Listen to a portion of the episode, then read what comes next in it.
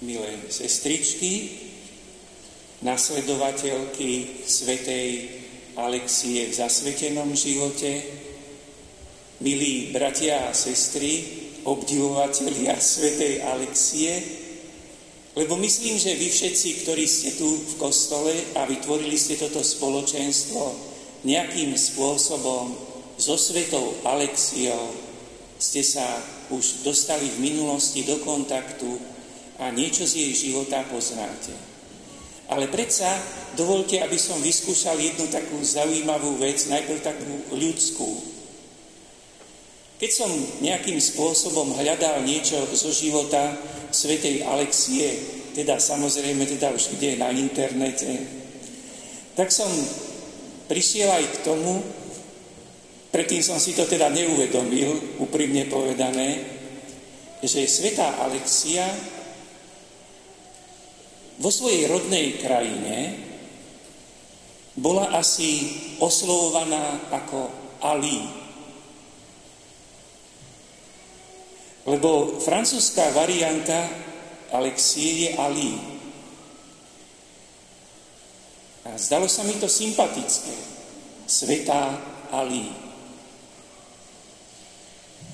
Teraz iste by ste, možno niektorí s tým nesúhlasili, že či je to sympatické, alebo nesympatické. A možno by sme sa dostali do takej situácie, ktorá je pre nás veľmi cenná. Sympatia, nesympatia.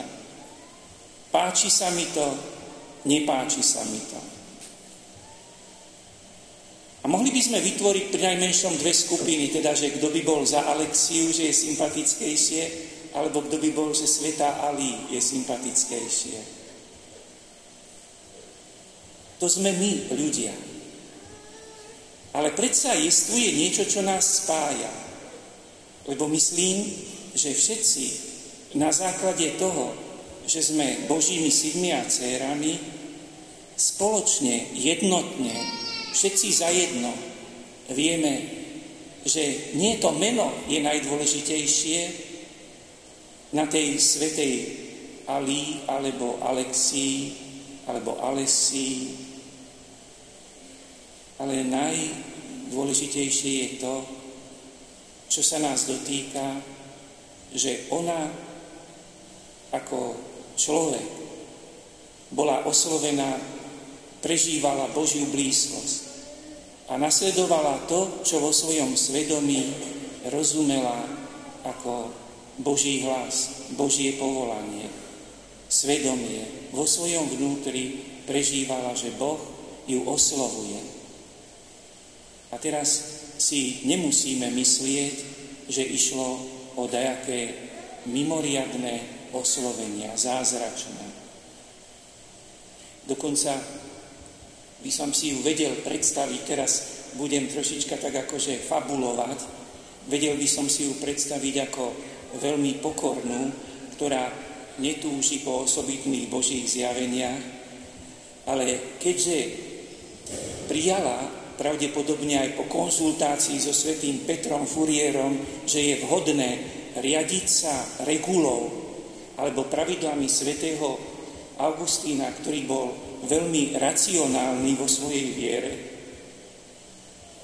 že takú, by sme povedali, takú pokornú normálnosť vo svojej viere mala a stačilo jej, že vedela vo svojom svedomí nechať sa osloviť tým, čo číta vo Svetom písme. A my sme tiež akoby pri dnešnom stretnutí, nevyhnutne pri Svetej Omši, čítali zo Svetého písma a boli nám ponúknuté texty zo Svetého písma, ktoré sa dajú akoby aj na Svetej Alexii vidieť. A tu by som chcel vás akoby len pozvať k tomu, že myslím, že ona súhlasí, alebo že si želá, aby sme pozerali na Sveté písmo a potom si uvedomili, že ona sa o to isté usilovala. Je zaujímavé, že v prvom čítaní, ktoré sme počúvali, bol úryvok z knihy múdrosti, a bolo tam napísané, že modlil som sa, bol mi daný rozum, prosil som a vošiel do mňa duch múdrosti. Všimnite si túto okolnosť. Človek či je to muž alebo žena, prosí o múdrosť. Ten, kto je nadaný, učí sa sám. A zvyčajne je hrdý na to, ako je nadaný, ako mu to ide, že spoznáva svet. Ale ten, kto prosí o múdrosť, to neznamená, že nie je nadaný, ale že uznáva, že jestvuje okrem pozemskej múdrosti ešte aj iná múdrosť, iné poznanie. Poznanie viery. Napríklad aj v škole jestvuje veľa predmetov alebo veľa matérií, ktoré sú ľudská múdrosť. Skvelé. Skvelá ľudská múdrosť. Ale mať múdrosť, ktorú, o ktorú prosíme, ktorá je to múdrosť, o ktorú prosíme Boha? Je to múdrosť viery. Lebo keby sme poznali cez prírodné vedy dokonale všetky pravidlá tu na svete, predsa len na otázku, na, tú, na, na tie najzákladnejšie otázky, odkiaľ pochádzame a kam smerujeme, cez všetku ľudskú múdrosť odpoveď nenájdeme.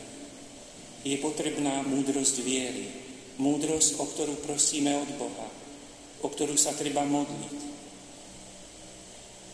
A Alexia, svetá Alexia, vlastne ona sama o túto múdrosť prosila, vedela, že túto múdrosť potrebuje. Zároveň musela byť aj veľmi talentovaná, prirodzene, keď vedela sa venovať, organizovať, vedela pomáhať iným. Keď sa rozhodla, že bude sa venovať dievčatám, aby je spomenuté, že chudobným, alebo tým, ktorí majú menej prostriedkov, aby im pomáhala v živote, aby ich učila najrozličnejším veciam ale zároveň im stále sprostredkovala, toto sa naučíte, aby ste mohli tu jestvovať na svete. Mnoho vecí jednoduchých sa dá naučiť, aj ešte tam nemusí byť viera. Len zistiť, ako funguje svet. Ale potom je ešte potrebné mať aj múdrosť viery. A toto je práve na tej svetej Alexii, že mala múdrosť viery. A aj tu sprostredkovala.